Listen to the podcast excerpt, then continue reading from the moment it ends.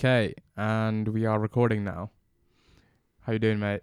Not too bad, not too bad. It's been a long week. Yeah, it has been a, been a pretty stressful week as well, actually.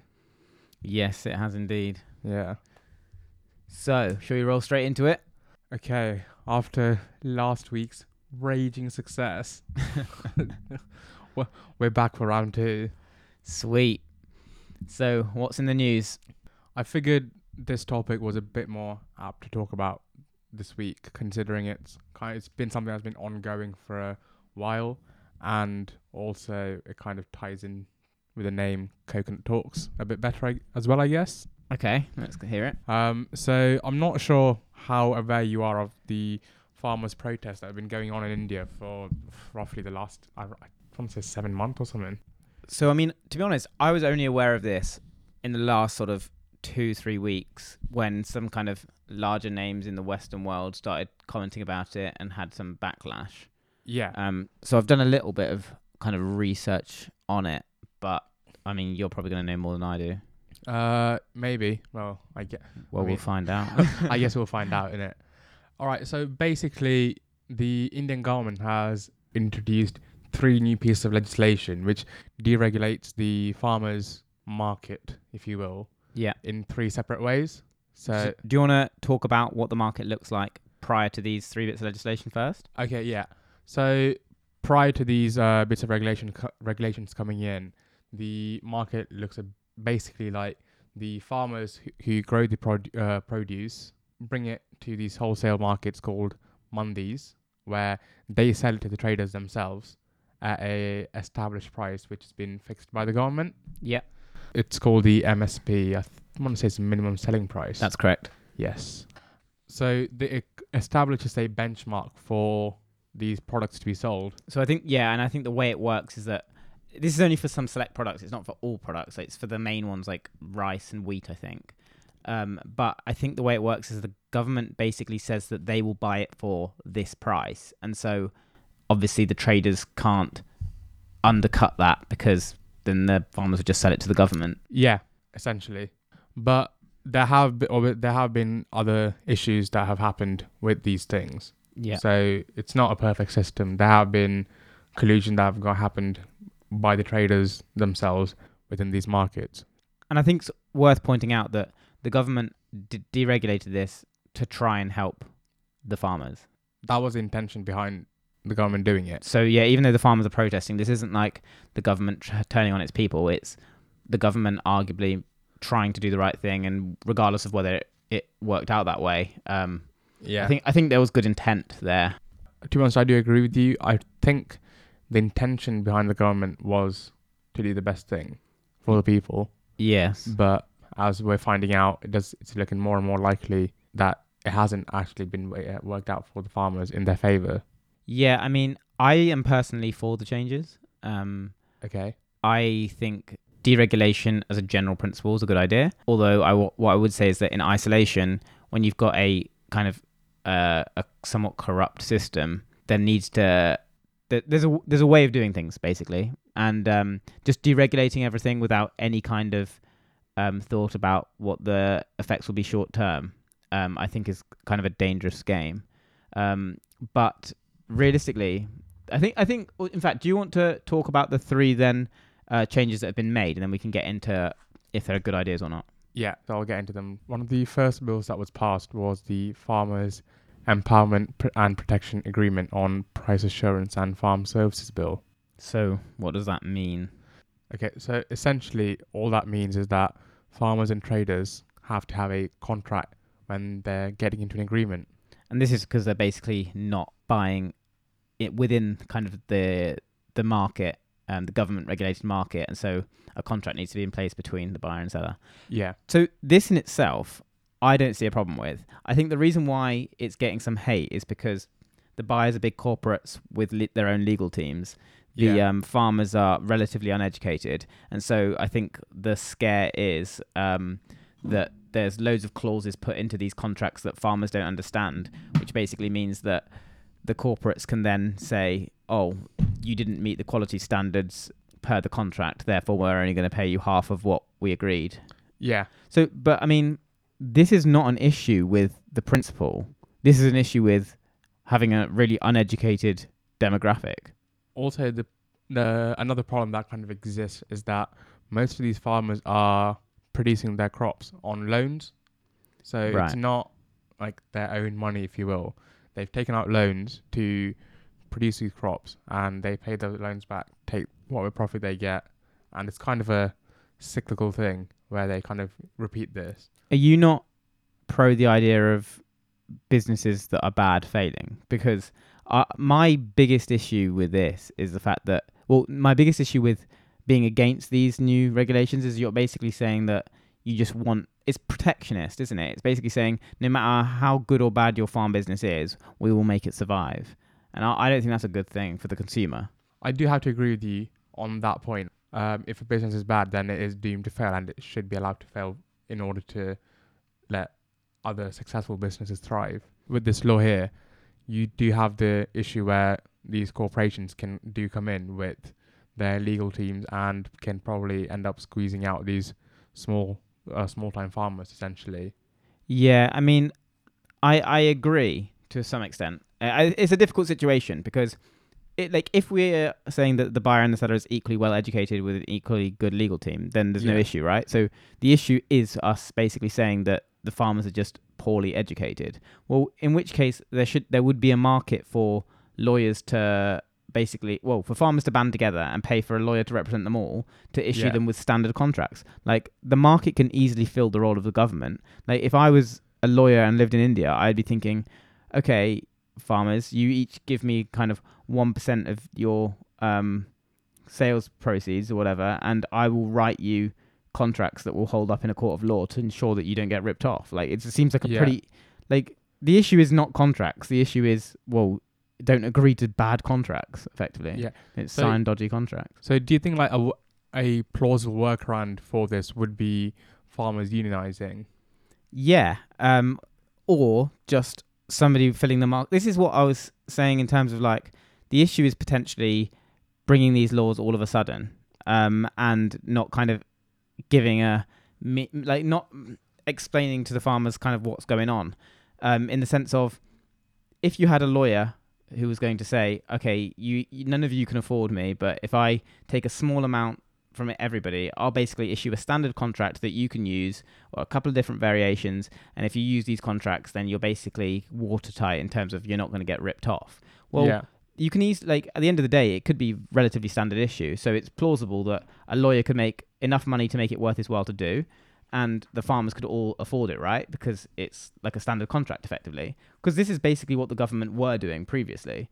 Um, and so I don't see why uh, like you don't suddenly need to educate a population of farmers. You just need them to be willing to spend like a nominal sum to get a decent lawyer. Yeah. Um, so I think I think this is issues overblown. I also don't know how much of um like impact this has had or how much is kind of farmers assuming it's going to be bad. Like I, I don't know the kind of the economy of India well enough to really comment on that. But um, to me, it sounds like the the law the uh, the government have passed is not a bad law. The fact that corporates are more flexible in terms of using the law to their advantage rather than farmers that have done the same way um, and are basically in a very archaic industry. Yeah. Um, I don't think we can really blame the government or the corporates for that. in terms of the industry being quite archaic, I do agree with you. Because if you look at what the revenue was, right, um, when India started farming, right? Yeah. Um, so like 19, if you compare the farmers' revenue from like 1960 to like, well, like 2020, Yeah. I'd say, I think 50% of the GDP accounted for farming in 1960. Right. And in 2020 or like 2019, I think it was, it only accounted for 15%. So what is India now doing that's contributing more to the GDP? Um, it would have to be information se- information services, wouldn't it? But n- I would have thought so. but I, I, I don't think that's a bad thing. No, I don't think it's a bad thing either. Sorry, I don't think it's the fact that the farmers' revenues have like decreased. I think it's the fact that other sectors have increased their revenue. So- Yeah. which has and um, I mean- diluted the amount of money the farmers are bringing into the GDP of the country. Yeah, in percentage terms. Yeah. And I mean, having 50% of your GDP reliant on farming is probably not a good thing because a famine could just wipe out 50% of your, Yeah. your GDP. Yeah, um, and that has happened in the past loads of times. Famines, droughts. Yeah, and just kind of over farming, I think, Yeah. a, a common one. Do you want to then get into the um the second kind of The second bill that's come about is the Farming Produce Trade and Commerce. So promotion and facilita- facilitation bill, which essentially creates the open and unregulated trade spaces outside of the wholesale markets. Yeah, so basically the APMC is kind of like the government regulated market where there's these um, minimum selling prices Yeah. that basically props up certain types of grains. So I think it's ma- I think it's rice and wheat predominantly. It's Rice, basically the wheat ma- and cotton, I think. yeah. So it's the the major kind of um, yeah. Things that are farmed on a large scale. So Uh, sorry, yeah, and that uh, sorry, in terms of that, it does make sense because rice, wheat, and I think cotton as well are three of the biggest crops that are produced in India. Mm. And as far as like crops that you like use for food, rice and wheat are by far the largest that the country produces yeah, on a grand scale. So the lo- the logic behind the system previously was that individual small farmers they can sell to the consumer, and so that they can usually get a, a reasonable price for their goods. Whereas um, large farmers aren't selling to the consumer; they need to sell to the markets because if they're if they're selling to corporates, corporates are more likely to obviously rip them off than an an individual consumer would.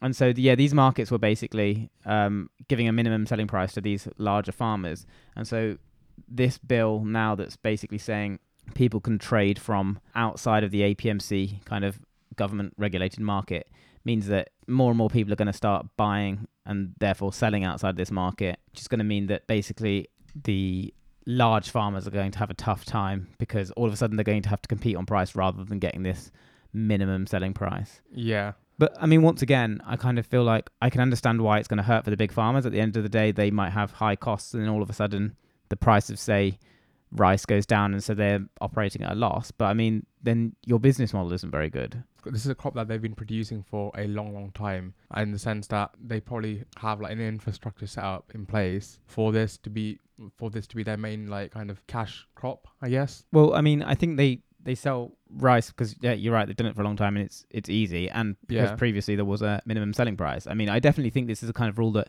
if you're going to make, you should phase it out. But for me, it's it's quite simple. Like in a free market system, the cost of rice will be exactly what it should be. It will be somewhere. Um, well, it will be what are what's the maximum amount customers are willing to pay, and what's the minimum amount that farmers are willing to sell it from. Like the supply and demand curve will meet somewhere, and that will be the price.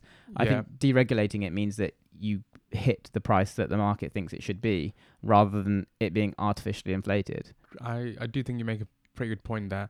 But I think the issue comes from like when all of these three new regulations are being kind of implemented together, and I, I think you'll find out like the, in the next the, the next bill that was passed, which essentially gets rid of any kind of The next bill basically stops. Uh, well, no, it allows people to um, store and hoard grains. yeah So previously there was a limit on so traders couldn't just buy loads because they had loads of cash at the time and then when they've got loads they can kind of um, flood the market with it to reduce prices so that they can buy more and then when they um, have loads of stocks then they kind of slow down to bring the price up before they start selling it off again. yeah. And it's basically market manipulation like I think this last law is the thing that is the law that kind of is probably going to cause like the most problems.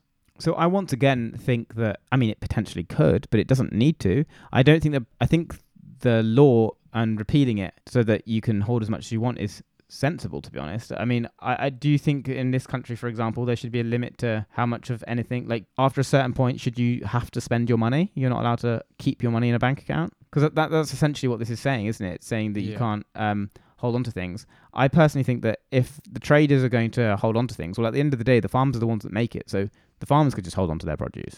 But the farmers do need to meet their costs that they've kind of incurred with the uh, with, with growing these crops, right? I think that's the issue, and also storing all of these crops. The infrastructure that's in place kind kind of really allows the big players to like, have the facilities to store these crops. Well. I mean, currently because they're the ones current like well because previously there was no incentive to for farmers to store crops because they could always get a minimum price for it.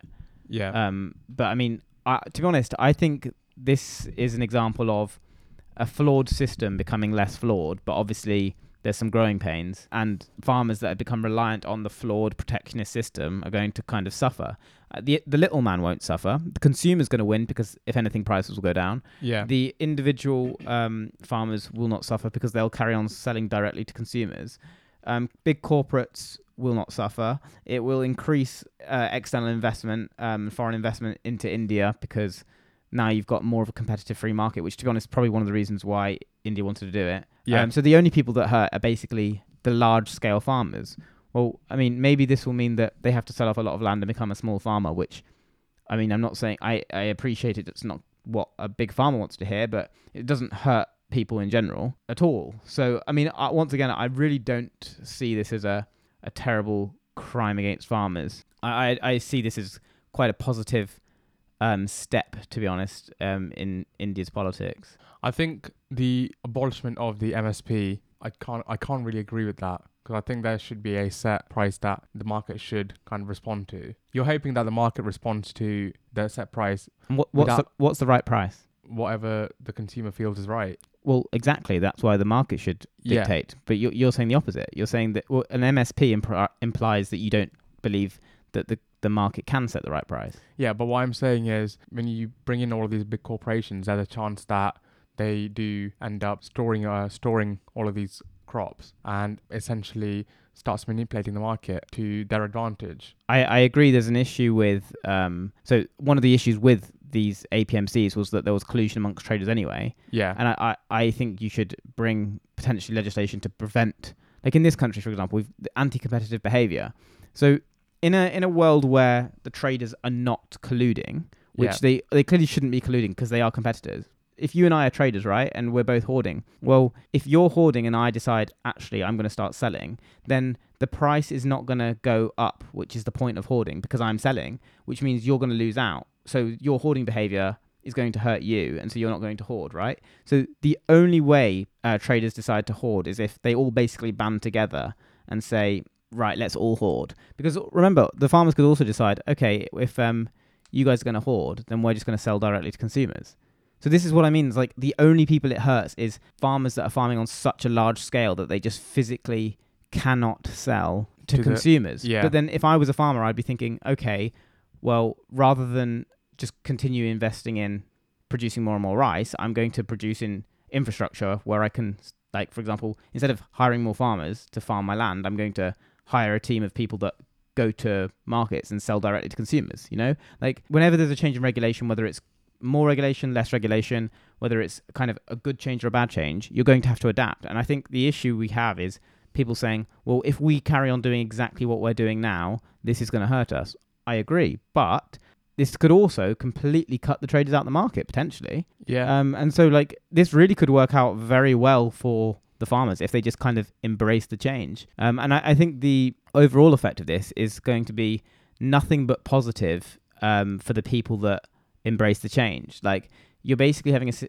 system where you're going to be paying, I think, less tax because it's unregulated. I think I was reading somewhere. yeah. So that should also increase prices for the farmer. Well, at least they're going to keep more of the price. Once again, like they, they basically have as much kind of control as they want, right? And and also yeah. you're going to have some price volatility volatility while people are messing around now and the rules have changed. But with time, the market will kind of Correct lev- it- yeah, correct it'll itself, correct itself and eventually it will, it meet, it will reach some kind of equilibrium. Yeah.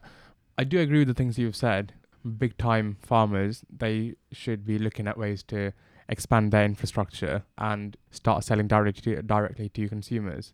But I think the issue kind of arises with the fact that most of these farmers are really old people, say Right. people in their 50s and like whatever, 50s, Yeah. 60s. They they're used to doing this for so long in uh, how they've been doing it that I think they're just not willing to embrace the change. I mean, that's yeah. fine, but they they suffer. Like they, Yeah, you, you don't I mean- have to embrace the change, but like you also can't say, well, because I'm stuck in the 1960s, everyone else should be. Like by that logic, we would say, well, we shouldn't have invented the internet because all the old people don't know how to use it and they're not willing to learn how to. Yeah, I, yeah, I do agree with you. There, there are states which have done this, right? So there are states which have uh, created deregulated markets, Yeah. and it hasn't worked that well for them. So what what have the issues been? So uh, in the state of Bihar, they did create deregulated markets, and the farmers there are amongst uh, still among the poorest in the country. Is Bihar not one of the places that produces a lot of rice and basically it's one of the places that there are a lot of big farmers producing the kind of main core crops. So this is who the the new laws would most affect. Uh, no, I think you're thinking of Punjab and Haryana. Okay. because the farmers in Punjab and Haryana, they're actually among the richest farmers in the country. As in, um, if you compare the Oh, earnings that they make. Of, of course they are, but like what's good for the big farmers is not good for everybody else. yeah, like, yeah. Well, like the issue is, is that if we look at statistics and say, well, like if we say that the um, minimum price for grain is a million pounds, of course the farmers living in the states are going to be millionaires. The issue is, is that everybody else is screwed. And so, whilst I think that a lot of farmers will potentially suffer from this, at least initially, the consumer won't, um, because the price is no longer being artificially increased to to guarantee the farmers a profit. Like at the end of the day, if your business is not profitable in a deregulated market, you've got a terrible business. yeah, yeah. I agree. With, I agree with you on that. If in a deregulated market you're not being able to turn over a profit, then you essentially have a really bad business model, don't you? Yes, and and if regulation will somehow give you a profit, then in my opinion, that's nothing but corruption in your favor. Um, let's have a look at what actually happened to farm uh, farmers in Bihar. Yeah, sure, I'll be interested. Okay, so what happened in Bihar was that in 2006 the markets got deregulated by their chief minister, right? Right. And it essentially Korea got rid of the mandis and created uh, new open free markets. Yep. For the farmers to start selling to the traders, and essentially what ended up happening was the MSPs weren't being abided by. So if it was let's say 1,900 rupees for a quintal of rice, Yeah. it was being sold for 900 to 1,000 rupees per quintal in the state. Yeah. So I mean, to me, clearly the farmers are going to suffer, but um, that's because you've previously been inflating the price. Um, farmers will have incurred costs knowing that they're going to be able to recover these costs because they're going to be selling it at an inflated price. And then all of a sudden, the government's brought like basically deregulated the market. So now all of a sudden, these protectionist inflated prices don't exist, and so um, yeah, many farmers are going to be operating at a loss because they've already incurred these costs, they've already got into debt, and now all of a sudden their revenue is going to be lower. And clearly that's going to hurt. And I don't even necessarily think, well, I really don't think just doing it overnight is the right thing to do because, like, clearly um, you can't blame the farmers for building a business that was viable when the rules were what they were.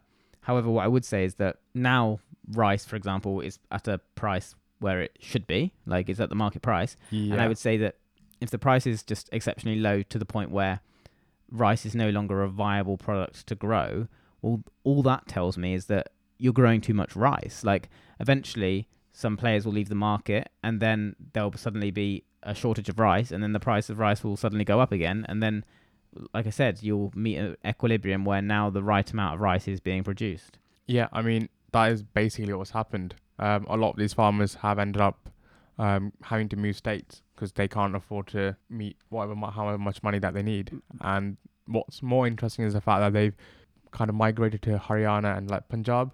But of, but of course, if you're a farmer, you would do that. Like if, if there's one place where it's basically a fair, free market, and one place is going to say we're going to just pay you extra money, of course that you're going to go to the place with extra money if you're a farmer and you can just move states that easily.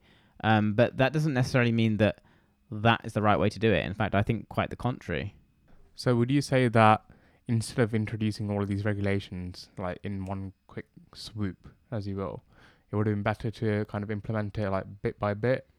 So sort sort of. So I would implement all three together, but what I would do is I would phase them in. So I would say that um, the amount of grain you're allowed to store will increase by say ten percent every year, and then it will become completely limitless in ten years' time. And, Yeah. And similar things with, um, so for example, with the contracts, I would, for example, have a, a government issued contract, which is kind of a, a standardized contract that can be used as an example. And so the basis of for, so farmers basically have something that they could initially um, go to, right? Like they're still Yeah. operating outside the kind of APMC remit. However, they have examples of contracts that can be used that are relatively watertight, and then they can obviously just edit them slightly depending on how much they're selling and what product they're selling. Yeah. Like these just seem like really easy things the government could do that would kind of mitigate a lot of the um the issues. Uh, th- so yeah, so that's what I would do. So, out of curiosity, what law would you have like brought in first? If you if you were the prime minister of um India, what law would you have brought in first? If I was sitting on my rightful throne. Yeah. Um, um, well, like I said, I kind of think that bringing them in all together is no bad thing. I just think like bringing in extremely diluted versions of each one is probably the way to do it, okay. and phasing them in probably over something like a decade. Yeah. Um. Yeah. To be honest, I actually agree with you. I think that's that would have been the more sensible thing to do, because I have to say that as a culture, Indians are pretty hard-headed, as in not exactly open to change. Is that a generational thing, or do you think that that exists in all generations in India? Um, I think it's a generational thing to be honest, because I would definitely say that if I'm looking at my family and uh, my parents and myself, I'd say that they're way more opposed to change than I am. Right. And but is that because you're just kind of younger, or is that because you've spent a more amount of time, for example, living in the West? Um, I think it has to do with both, Right. because there are like, there are things that I completely disagree with, like with my parents. Right? Okay. So like religion would be something Okay. where we don't see eye to eye. I, I, to be honest, I think that's shared uh, with the West in the sense that, of course, the East tends to be more religious um, per capita than um, the the UK, for example, or, or other Yeah. places in the West. However, it's also generational in the sense of that if you look at my grandparents' generation, most people were probably Christian, um, whereas if you look at like now, um, sort of my generation, most people are probably would they describe themselves as not religious? Yeah.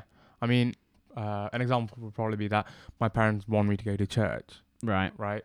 Whereas I probably wouldn't really give a shit if my kids wanted wanted to go to church or didn't want to go to church. Yeah.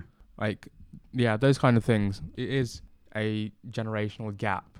So you've got all of these farmers who are like in their fifties and sixties, right? Yeah. Um, and in kind of forcing them to um, adapt to these changes, if you will. I mean, I, I do agree with you. I mean, th- they kind of have to. Yeah. For the I mean, I, I, I guess, yeah, once again, it comes down to if you do any change overnight, whether it's positive or negative, there's going to be a huge negative effect for some people, right? yeah, Um, everyone's working based on the current rule book, and then you've just changed the rule book. Um, and I think, I guess, phasing it in would also mean that if you phase it in over, say, 10, 20 years, then the oldest and most archaic and most arguably rigid minded people would not be affected because they'll have retired or died by the time that the rules fully come into place.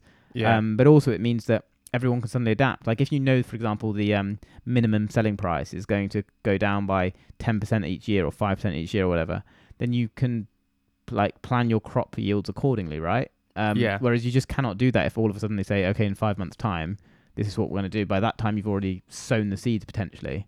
in all of this, my main issue has been with how the government's treated the protesters. Right. So this is something that I've seen, obviously, kind of headlines, but I don't really know the ins and outs of it. Yeah, because obviously, I have to think India being the largest democracy on the planet, Yeah. right? The fact that the protests have actually remained completely peaceful Yeah. uh, from the protesters' side, I don't think there's been any kind of violent incidents No. yet. I know that in some states that they've blocked over basically blocked basically every main interstate road. Yeah, Um, which obviously I'm not saying that that calls for government violence. In fact, I'm pretty pro the idea of a small government in general. So I definitely am not okay with um, kind of government overreach. But what I would say is that well, if they're kind of gonna sit there and basically stop every other industry and everybody else from functioning as a society, like I, d- I don't think um, the farmers have a God-given right to screw everyone else over. Basically, yeah. But um, my issue has been with how the government's cut off internet access to these farmers. Yeah, I think that is just such overreach. Um, like, I mean, you you can't be kind of pro like free market and then be okay with government basically stopping free communication. Yeah, I mean, I think it, cutting off something like the internet, in my opinion, right, it goes like more, it goes beyond like overreach. It kind of That's goes- tyrannical. Yeah, it's tyrannical and it goes into like an authoritarian. Oh, I would I 100% right? agree. Uh, it's the kind of thing you'd expect from a country, say like China Yeah. and Russia, as opposed to India, which is touted to be, you know, the largest democracy on the planet, yeah. housing one billion people. Yeah. No, I, I totally agree. Um, I, I think um, the way the Indian government are handling the kind of protest side of things, I mean, I think the protests are silly. Like, I don't think they're they're evil in any way. I think they're just silly. There's, I don't think it's um, beneficial for the farmers to protest the way they are, rather than trying to adapt to what's happening. That being said, though, I think what the government is doing in terms of things like shutting off the internet is just terrible. Um, because you can't have reasonable, rational conversations and Yeah. try and rectify the problem if you're just going to basically stop anyone communicating. Yeah, it's not the first time the Indian government's done this either. Now that I think about it, I they, they did this exact same thing um, when they removed well they stripped Kashmir of its um, autonomy. And why did they do that? Um, so basically, Kashmir kind of works in a way. Com- a comparison that can be drawn is how Scotland and Northern Ireland and Wales work. Like Hong Kong and stuff. Yeah. So uh, not Hong Kong. I'd say it's more like Scotland, right? Right. So it's separate.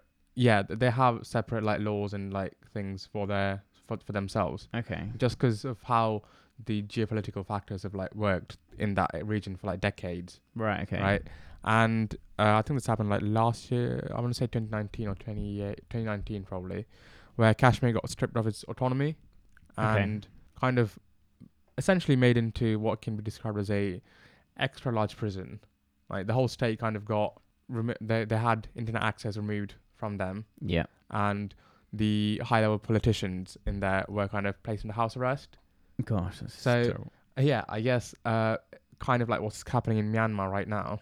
Yeah. It sounds very similar. So yeah, yeah, actually exactly like what's happening in Myanmar, except for the fact that the coup was carried out by the Indian government, which is ironic because it's the actual government. Yeah. So what was the, was there public outrage and when when did this happen?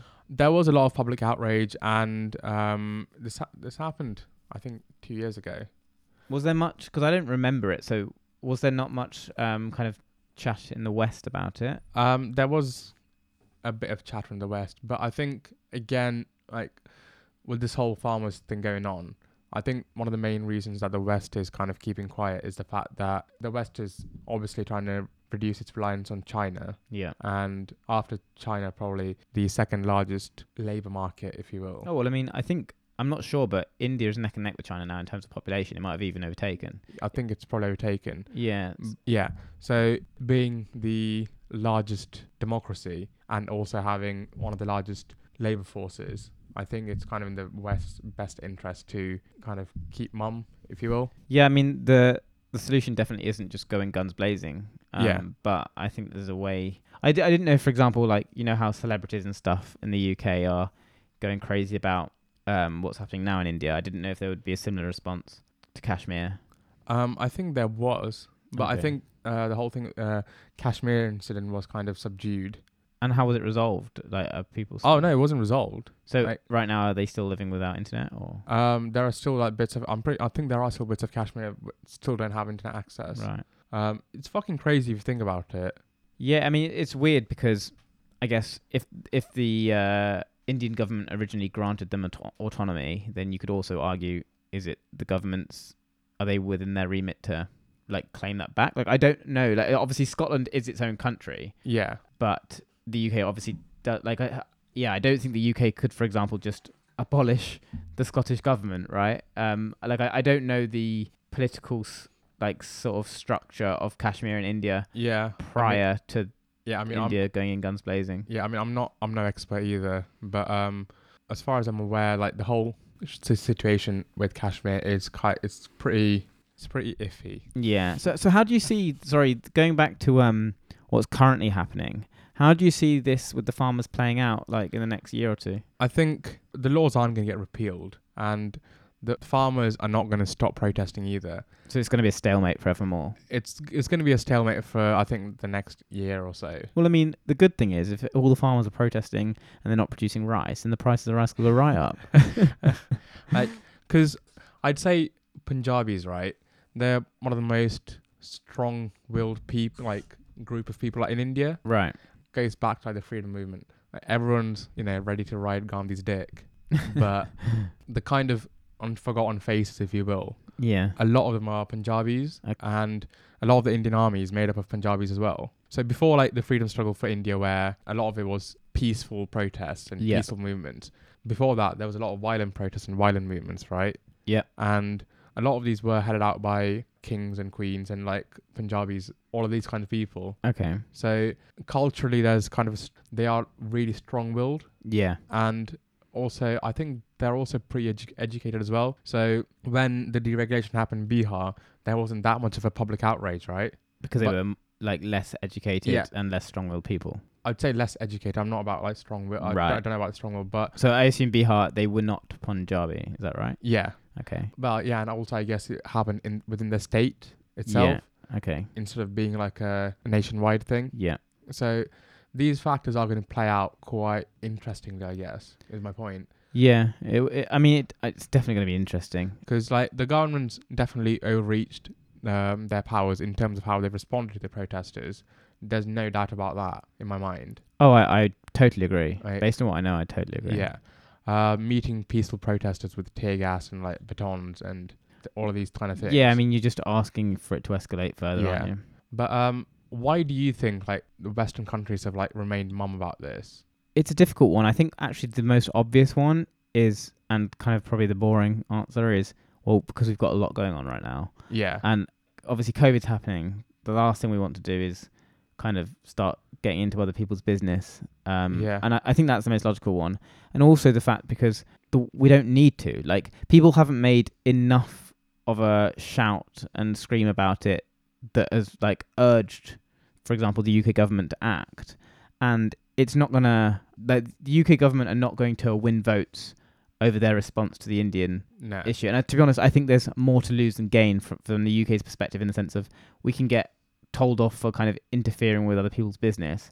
Um, so, but there's not much upside. Like, there's not going to be a oh, the UK saved the farmers, but there could e- easily be a narrative of oh, the UK's once again getting involved in foreign affairs. I think that's uh, the obvious kind of reason. But to be honest, I think the big one is COVID.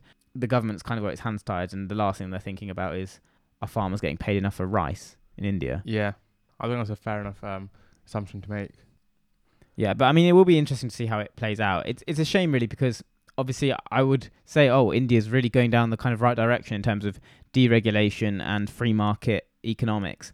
But then that paired with a kind of like authorita- authoritarian government, I mean, it's just not the right way to do things. What I'm kind of more interested to see is, like I said, in the Indian government has been going down a more and more totalitarian like route, Yeah. right? Um, how it's going to pan out in the next election when it happens? So, do you want to give me a kind of rough idea of what Indian politics looks like in terms of the major parties and It's a fucking mess, mate. right? But um, essentially, there are, I'd say, probably two, three major parties, right? and what kind of uh, political views do they Um, okay, Espouse. so the current ruling party, which is the BJP government, pro- I'd probably say they're more akin to a nationalist party, So, and so pretty conservative ideals. pretty conservative, uh, extremely religious, Okay. as in their ideals are rooted in um, Hinduism. Yeah, Hinduism. If you uh, if you want to kind of go down that path. right. And uh, but are they quite um, economically sort of pro free market neoliberal? I don't know about that. Right. actually. I'm only making that assumption based No. on these new rules. See, the thing is, these new rules weren't proposed i- originally by the uh, by the current government. Right. So so what's the so we, I understand the kind of the social leaning. They're extremely conservative, religious. What is Yeah. their sort of economic leanings? Um, economically, I'm I'm guessing it's just pushed to kind of bring India forward into the 21st century, or So do you think they're more kind of protectionist and say pro these APMCs, or do you think they are kind of more about deregulation? given the current rules that they've passed, I would have to say they're more about deregulation, right? So what about the other two parties? The other two parties, the Congress Party is just the Congress Party. And so what are they like? Um, they're more secular. Okay. Tick. yeah, big tick. And they're also probably more, I want to say they're more educated than the other parties. right. Okay. But one of the biggest issues that the Congress Party has faced has been uh, nepotism Right. because with the inception of India, Yeah. the current part, the you can kind of draw the lineage of the party down from like the first prime minister. Right. So the five, uh, the first prime minister's daughter became the next prime minister, and I think her son became another prime minister, Right. and his wife was the ruler of the Congress party. Her son and their son is now the ruler of the Congress Party as well. Yeah, I mean, I kind of ex- almost expected that from India, based on the class system, which is kind Yeah. of nepotism in itself. Yeah, um, it's one of the dirty secrets of India. Dirty secrets of India. Extremely classist. Yeah, I mean, it's interesting how like the, the West don't really comment on that. You know, like we're very quick to say, "Oh, look, there's some kind of discrimination or prejudice in the UK, for example," which is one of the most benevolent, free, and tolerant societies on the globe. But then, for example, India, which is definitely not considered to be like a bad country, let's put it that way. Um, Yeah. Like it's not like a North Korea, for example. But in terms of things like just day to day racism or classism, like nobody criticizes India for that. But like it's obviously way, um, way worse in that respect than say the UK. Yeah. I mean, similarly, like when I went to Ghana, I mean, like I'm more Ghanaian than my auntie, who's completely Nigerian. Yet I was discriminated against for being like less Ghanaian than her just because of the color of our skin, and so like I would have to pay more money to go to the zoo, for example. Really? Yeah, and I mean, like I don't really care that much. Like at the end of the day, like they're pretty poor, um, and so like it's still cheap for me. but like at the end of the day, like that was blatant racism. Like it was completely based on the color of my skin, and yeah, I was charged a different fare. But like, I'm not expecting everyone to make a fuss about it. But like, yeah, it's Yeah, to be honest, I uh I kind I agree with you on this. Um, I remember when I had gone to like the Taj Mahal, right? yeah, And they had different prices for foreigners and like Indians right. compared to like So I mean, so you know, if even in places like um, Tenerife, you know, like if you go to the theme park there, it, there's a price for locals and there's a price for everyone else. But I, I'm actually, I think that's fine. I think that's fair enough. And the logic is, is that obviously the people, the locals are pretty poor because like there's not a huge, amazing economy in Tenerife, right? Like, yeah um, but there's loads of wealthy people because pe- either people are there on holiday or they're there because they own businesses in a tax haven. yeah Um, so I, I get it, but that's like just Tenerifeans get the free price, and even other people that are Spa- Spanish, they still have to pay the full price. yeah That's very different to saying, mm, "You're a bit pale, therefore you're gonna have to pay the higher price." You know? yeah. But coming back to it, I think most societies have some or some kind of like classism. Of course, I, I agree, but Yeah. I mean, I would say that Yeah, um, but, in but- the in the UK, for example, I, I like I don't even know what my class would be. oh yeah, I mean I meant like degrees of like varying classism. Sorry. Yeah, no, no, I would I would agree with that. yeah, that. but well, I guess you'd probably be like middle class, wouldn't you? but why? I mean, I like I've never I've I've always worked. My parents always worked. Like, what would make me middle class rather than working class? Ma- Maybe you're working class then. You know, you know. But, but that's my point. Is like where Yeah. like what is the line? Yeah, I mean the lines are pretty arbitrary, aren't they? Yeah, but but I don't I don't think that um like class really impact. I think like I think money makes a huge difference in the UK Yeah, in terms of like what schools you can get into. But even that, there's a lot of outliers, and I th- I think social mobility in the UK is relatively good. yeah. Do you know what social mobility is like in, for example, India? Do you want to explain what social mobility is? Yeah, so it's basically how easy it is to move, say, from one um, socioeconomic kind of standing um, to another. So, in a place where you have perfect social mobility, if, for example, you split the population into 20% increments based on like what wealth they're born into, you'd expect in, say, the bottom 20%, 20% of them would end up in the top, like when they grow up. 20% would end up in the next quarter, uh, next quintile, um, and then 20% would end up in the bottom. And so you'd basically have a perfect spread. And so it's basically the logic that if you were born into a, a rich household, I was born into a poor household, we both have kind of equal chances of becoming either a rich household or a poor household when we kind of grow up and get our own jobs. So social mobility is a, a, a very positive sign. If you've got high social mobility, that's a very good society to live in. Uh, yeah, I'd say India has really low social mobility Right. because the chances are if you if you're born into a household where you're earning like twenty thousand rupees a uh, a month or Yeah. something, you'd pr- you'd still probably be earning like twenty to forty k a month, like, Right. Uh, as in your kids would. Yeah. But if you were in a family that was earning, let's say, a uh, a hundred thousand rupees a month, yeah. there's zero chance that your kids would be earning twenty thousand rupees a month. Right. So yeah, I mean, you'd expect that kind of nepotism and uh, social mobility are going to be inverse of one another. Yeah, uh, I, yeah, I'd say like nepotism is something that's pretty rampant in like Indian society. Right. What would your kind of way be to solve that issue? Uh, nepotism. Yeah, and one sort of social mobility, I suppose. So, like, how would you stop kind of rich people and sort of people born into privilege being guaranteed the top jobs and people that aren't born into such a way, like, having absolutely no chance? Education's a big factor I agree. because um, how it works in India is that you can essentially buy your way into good universities, right? Okay. Um, I don't know if it, if that's I don't think it's the same here, is it? Not, no, Well, not- it's not. yeah. It's based on grades. Yeah, it's based on grades, right? You could have some. You, you could have a student who uh, has been having extremely good grades, right? Yeah. And you have these entrance exams to get into the good colleges. Yeah.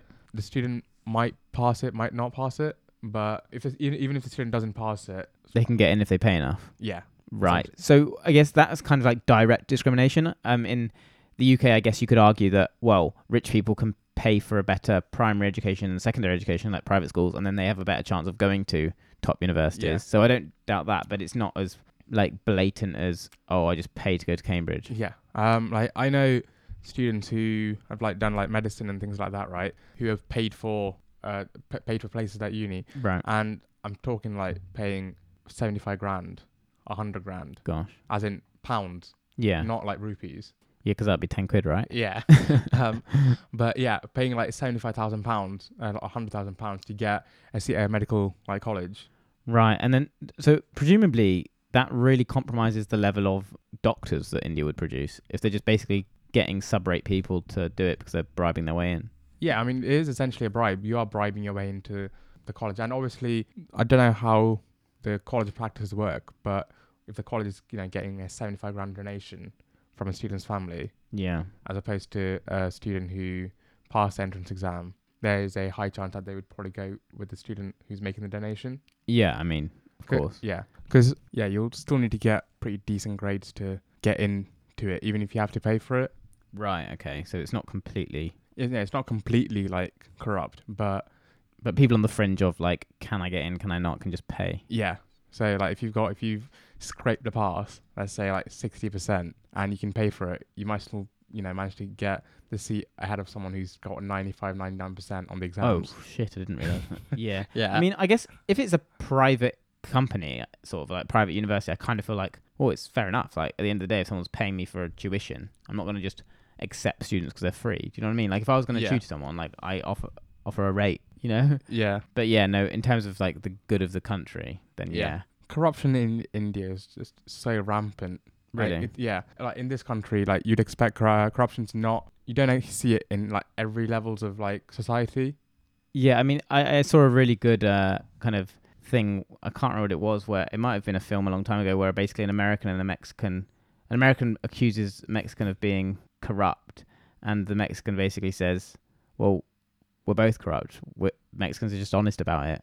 And like, I think it's so true. Like, there is corruption in the UK, but unless you look for it and you kind of know what's going on, you're not going to see it. Whereas in Yeah. other places, for example, India, it's like way more transparently corrupt. Yeah, yeah, I completely agree. I mean, you could argue that transparent corruption is actually less corrupt, yeah, well, I mean, corruption is corruption. but that's probably a good place to uh, end it. We're on around an hour, so if you got to this point in the uh, podcast, Thank you for listening. Thank you for listening to two idiots voice their opinions. Basically, well, till next time. Bye, guys. bye.